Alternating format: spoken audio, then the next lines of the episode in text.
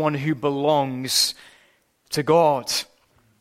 It's not that commitment to the church saves you, but it's that commitment to the church marks you as one who has been saved. Uh, when we were working our way through the book of 1 Peter, uh, I mentioned uh, about the time I was visiting missionaries and ministry leaders in two countries where it is dangerous to be a Christian. And one of the first things the organization said uh, that I met with at first was that when they have new missionaries coming to join the organization, they will typically encourage them to write an explanation letter. So if they're kidnapped and killed, uh, the media in the West won't write them off as some naive Christian who didn't know what he or she was doing when they went out to that country, but instead would understand that they knew full well what they were getting themselves into when they went to that country as a missionary for the Lord Jesus Christ. And as I was paying for water in an airport, preparing to fly from one country to the next, uh, a man approached me and, with the most fake and put on English accent, said to me, You're an American, aren't you? And I said, No, I'm not. And he said, And this man you're with, that's your, that's your dad, isn't it? And I said, No, it isn't. And I began to think to myself, well, Hugh, you should have written an explanation letter because you're about to be kidnapped and killed. Uh, and he went on and on. And eventually I just stopped him and I said, I'm sorry, who are you? And he just leant in and said, You can call me Sherlock Holmes. And so this Paul wannabe Sherlock Holmes had taken a few looks at me, he'd used his powers of deduction, and he had come to all sorts of wrong conclusions about who I am on the basis of what he could see. But an unmistakable mark, an unmistakable trait of a true believer is true devotion to the church of the Lord Jesus Christ. That raises a question, though, doesn't it?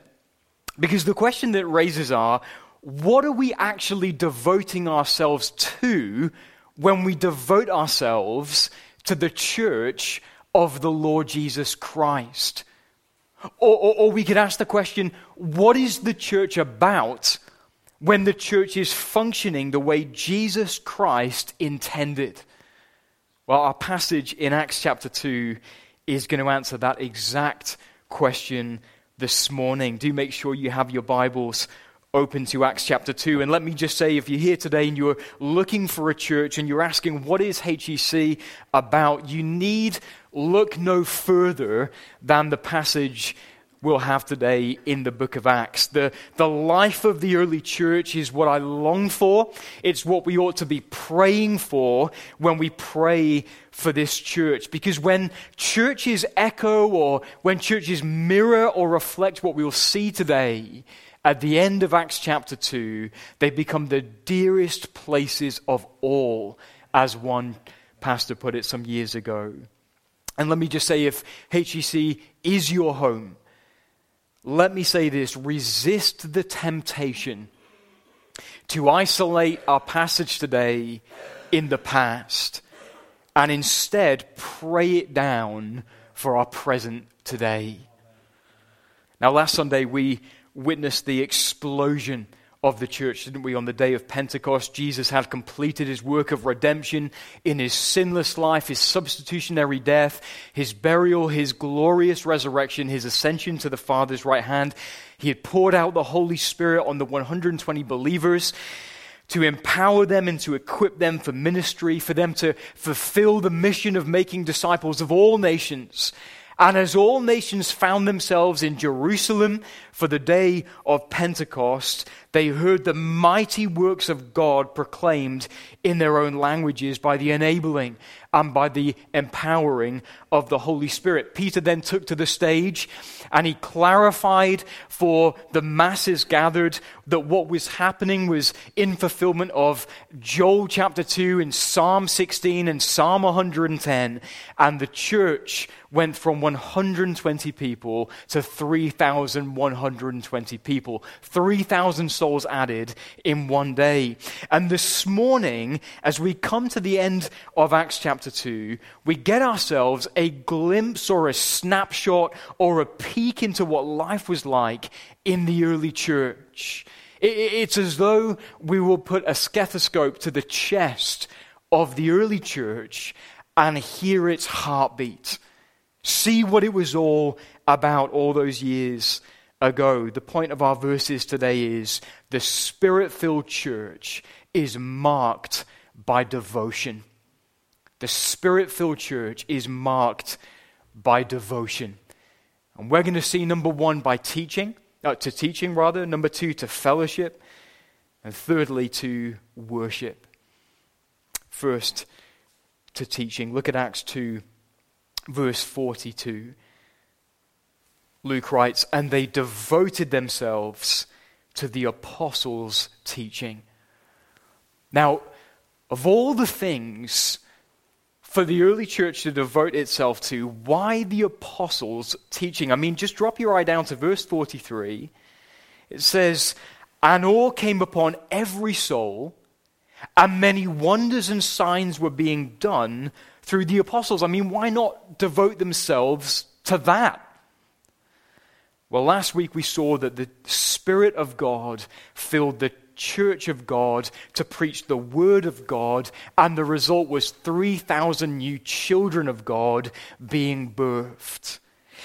And just as it is the Word of God that births new children of God, it is the Word of God that sustains the children of God as well. In fact, it was none other, uh, none other than the Apostle Peter who preached the sermon that brought into being 3,000 new children of God, who went on to write these words You have been born again, not of perishable seed, but of imperishable, through the living and abiding Word of God. And again, the Word that creates faith is the same Word that sustains faith as well. This is what every believer knows instinctively. It's the point I was making to the children earlier that a soon to be mum might find herself drowning in cute baby clothes and support and help from friends as they come around and redecorate the room and as they put together all these gorgeous color schemes for them to match so perfectly and so wonderfully. But the only thing that new baby cares about is milk. They don't care about the color scheme. Uh, they don't care about how cute the onesie looks. Uh, they don't care about how well the baby hat matches the onesie. No, no, they're going to scream your house down until milk is in their tummies.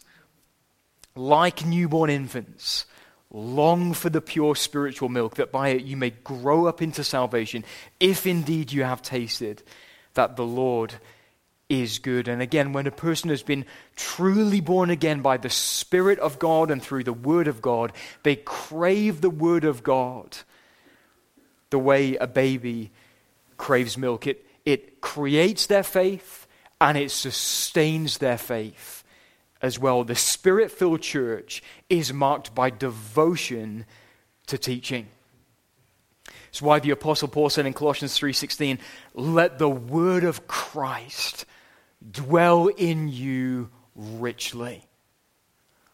And he wrote to Timothy in 2 Timothy 4 I charge you in the presence of God and of Christ Jesus, who is to judge the living and the dead, and by his appearing and his kingdom, preach the word. Be ready in season and out of season, reprove, rebuke, and exhort with complete patience and teaching. And the apostles' teaching not only creates faith and sustains faith, it primes faith in order for it to be shared with other people. Can I ask you the question is it a, is it a coincidence that our passage begins with the words, and they devoted themselves to the apostles' teaching, and ends with the words, and the Lord added to their number daily those who were being saved? You know, when Napoleon Bonaparte sought to invade Moscow in Russia in 1812, he sent as many as 650,000 soldiers to the cities. They, they were opposed in Moscow by as few as 200,000. And so, given they had the genius strategy of Napoleon on their side, it looks like it was going to be an, an easy win. But because of a logistical failure with the supply line, the French soldiers found themselves without food, extra clothing, and extra ammunition in a Russian winter. The result was a colossal failure. You get the illustration? If there is a breakdown in the supply line of the apostles' teaching into our souls, then we will not win the nations for Jesus Christ. It has to be in us before it is in anyone else at all. Now, friends, you all know that I am a, an advocate. Oh, bless her. An advocate for, uh, for the quiet time. But, friends, notice here, that was, that was providential, I promise. Uh, but notice here, notice here how the context is a corporate context. Back in the early church, they didn't have fancy leather bound Bibles with chapters and verses or anything like that. It was a corporate yielding, a corporate devotion to the Word of God in the teaching of the apostles. And so I want to give us two practical recommendations for, for us as we seek to devote ourselves to the apostles' teaching, as we find it in the New Testament letters, Sunday morning and Sunday night and Tuesday night as well. And the first is this come prepared to listen and receive. Uh, friends, what I mean is this if we go to bed midnight or past midnight on Saturday night, and then expect to have our lives changed on Sunday morning, we might be asking for the wrong kind of miracle. Very often, the sharper the mind, the more receptive the soul. Come well rested, come well caffeinated. And also, secondly, listen prayerfully. Do you know, we, we, we live at a time when we, there are so many good books, so many good resources, so many good podcasts, so many good seminars, so many this and that to help people preach well exegeted, well balanced, well structured, well outlined sermons. We, we live in a day when you can listen to the greatest preachers in the world at a few clicks of the button on your smartphone. And the danger of that can sometimes be that we become sermon connoisseurs. Why isn't Hugh like him? But, friends, the danger of that can be we so often analyze the bones, we forget to eat the meat of God's word. Rather, what we should be doing is sitting there listening with a posture of the heart that says, Show me, Lord, what is really here. For me to live for your glory with all of my heart, mind, and strength, feed me the word here whether Hugh's on top form or really struggling, show me what is here in the Word of God. The Spirit filled church is marked by devotion, number one, to teaching, and number two, to fellowship. Look with me at verse 42. It says, And they devoted themselves to the apostles' teaching and the fellowship. And drop your eye down to verse 44. Luke writes, And all who believed were together and had all things in common. And they were selling their possessions and belongings and distributing the proceeds to all as any had need. The spirit filled church is marked by devotion to fellowship. In other words, the spirit filled church is devoted to one another. The spirit filled church is devoted to one another. And can I say, this evidently meant far more than a custard cream and a cup of tea after the Sunday morning service. This was fellowship that hurt. This was fellowship that cost us something. And if we were to ask the question, why was that such a prominent feature in the early church? Allow me to ask that question with, a, with, with another question. And my question is this Who is the head of the church?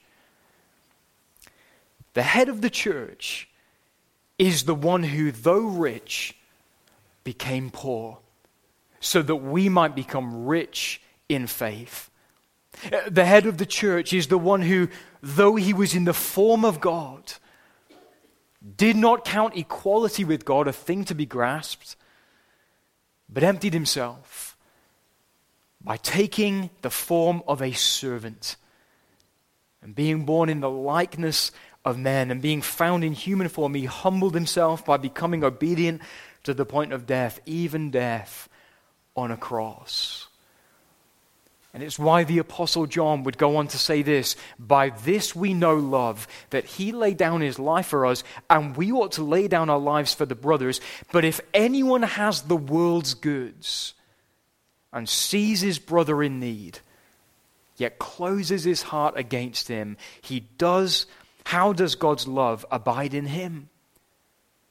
Little children, John writes, let us love not in word or talk, but in deed and truth. This was a fellowship that hurt a little bit. Now, friends, here's what these verses are not teaching. These verses are not teaching communism. Notice that in verse 42, it says, and they devoted themselves. And then verse 45, and they were selling their possessions and belongings and distributing the proceeds to all. This was a voluntary generosity. Communism is when the government enforces wealth distribution on the basis and assumption that the government owns everything. Well, this was a voluntary generosity. But, friends, here's what these verses do mean. When hearts are full of the apostles' teaching, they will be full of compassion and hands will be open to any ha- as has need. Let me say that again. Full hearts, open hands. Anyone want to belong to a church like that? Chrysostom said this this was an angelic commonwealth. Not to call anything of theirs their own. Forthwith the root of evils was cut out. None reproached, none envied, none grudged, no pride, no contempt was there. The poor man knew no shame, and the rich man no haughtiness. I remember hearing a pastor some years ago getting his closest brothers together in the church. And he had made a copy of the key to his house. And he gave a copy of the key to his house to every one of the key leaders in his church and said, What is mine is yours. I trust you. And he said, When they left my house, it was like we had done church for the first time.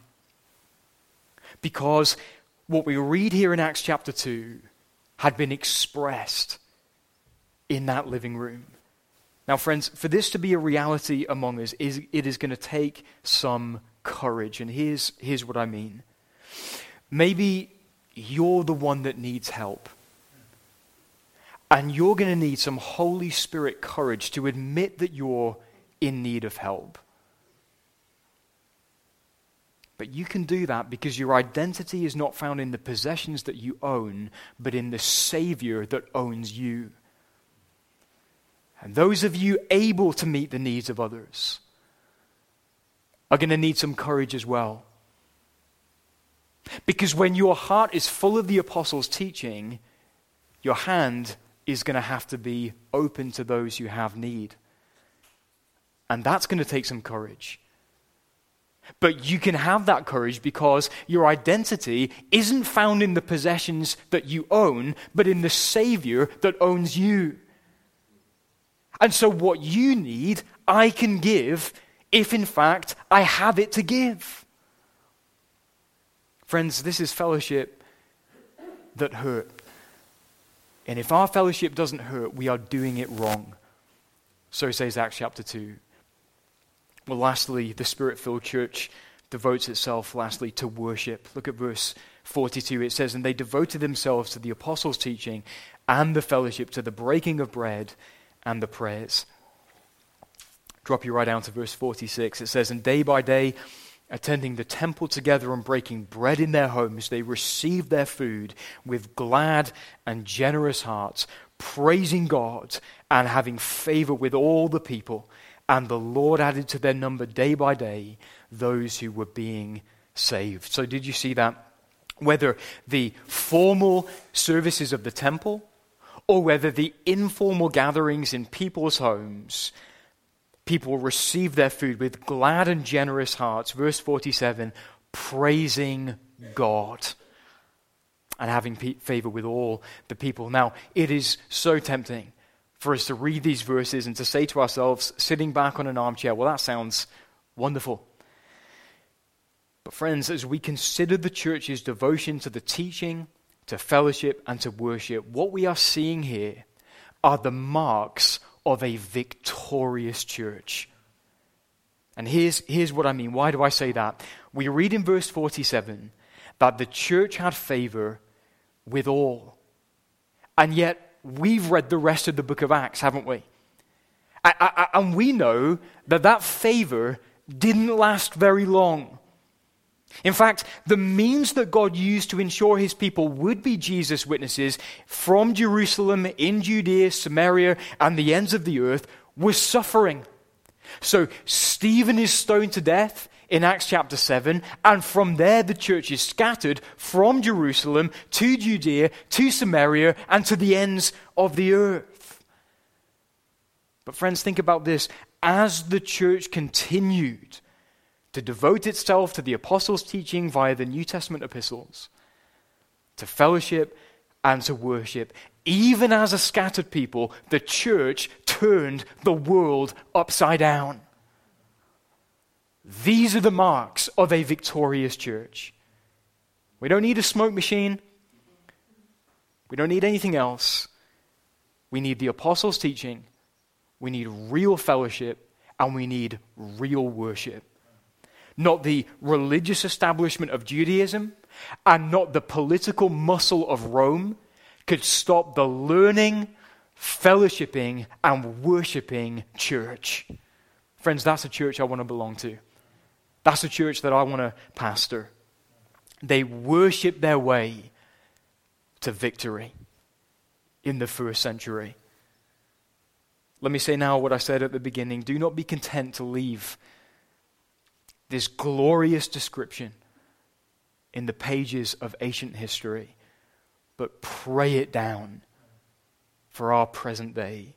Leaving the results to the Lord, we want to be a learning, fellowshipping, worshiping church, just like the church at first. And I want to close with three practical recommendations for us to be that worshiping people that savors the Lord Jesus Christ above all things and my first practical recommendation for you all is this take the gospel of Jesus Christ with you wherever you go.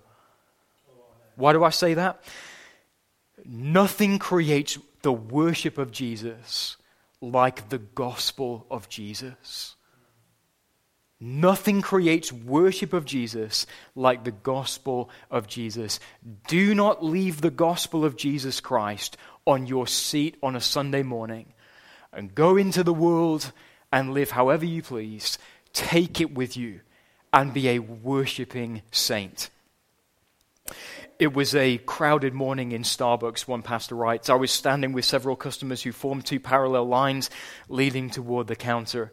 As my turn came to step forward and order coffee, the young man serving smiled and said, Hey, how are you?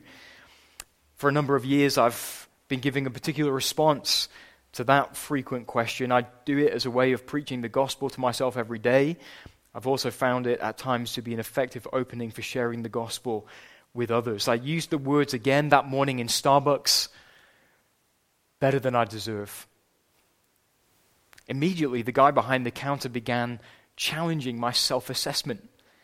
He was moved, I think, by compassion and a genuine concern that I was unreasonably deficient in my self worth. When I didn't buy his assurances, he seemed irritated. Finally, he challenged me Have you killed anybody? No. I told him, No, I haven't killed anyone. But I went on to talk about how serious my sin was. In that moment, I was able to introduce him to the doctrine of human sinfulness. Partway through the conversation, I turned to my right. The lady in the next line was staring at me with a look as if to say, I would recommend decaf. In fact, the entire place seemed to be listening to my explanation. I concluded by simply telling the young man as I approached the point of tears, I am a sinner and I need a Savior. And I meant it. Do we do that? Do we take the gospel of Jesus Christ with us wherever we go? Dave didn't write that, someone else did. If you want to be devoted to worship. Take the gospel with you wherever you go. But also, I want to say this redeem your commute. I know for many of us, a commute is a pre COVID novelty, doesn't exist anymore.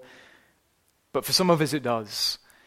And some of us have 30 minutes in the car on the way to work or 30 minutes on the train. We have 30 minutes on the way home. And my question for you is what could you be listening to that could stir your affections for the Lord Jesus Christ. And for you to be part of a worshiping church. A, friend of mine wasn't boasting when he told me that the only thing that plays in his car is an audio Bible. And so let's just do the maths for a minute. Let's say that you have an hour in the car every day, 30 minutes on the way, 30 minutes on the way home. And let's say you work about 47 uh, weeks of the year. That's 235 hours of Bible per year. What effect do you think that would have on your soul?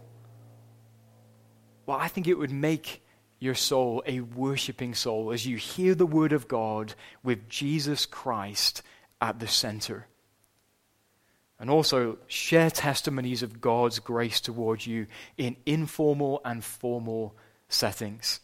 See, none of us like to do this because very often the conversation is on something human and earthly and worldly. It's on the football, it's on the news, it's on, on something. And then you think to yourself, well, if I bring up something spiritual, eyes are going to be rolling and people are going to be judging and they're going to be thinking, oh, who are you to be the spiritual one among us? Friends, don't be intimidated. Instead, share it as a way of creating a trend in the church in hopes that worship marks us as that victorious early church, that learning, fellowshipping, and worshiping community. Glad hearts, generous souls praising God. The spirit filled church is marked by devotion. Friends, as we press on year after year, let that be more and more true of us. Amen. Amen. Amen. Why don't we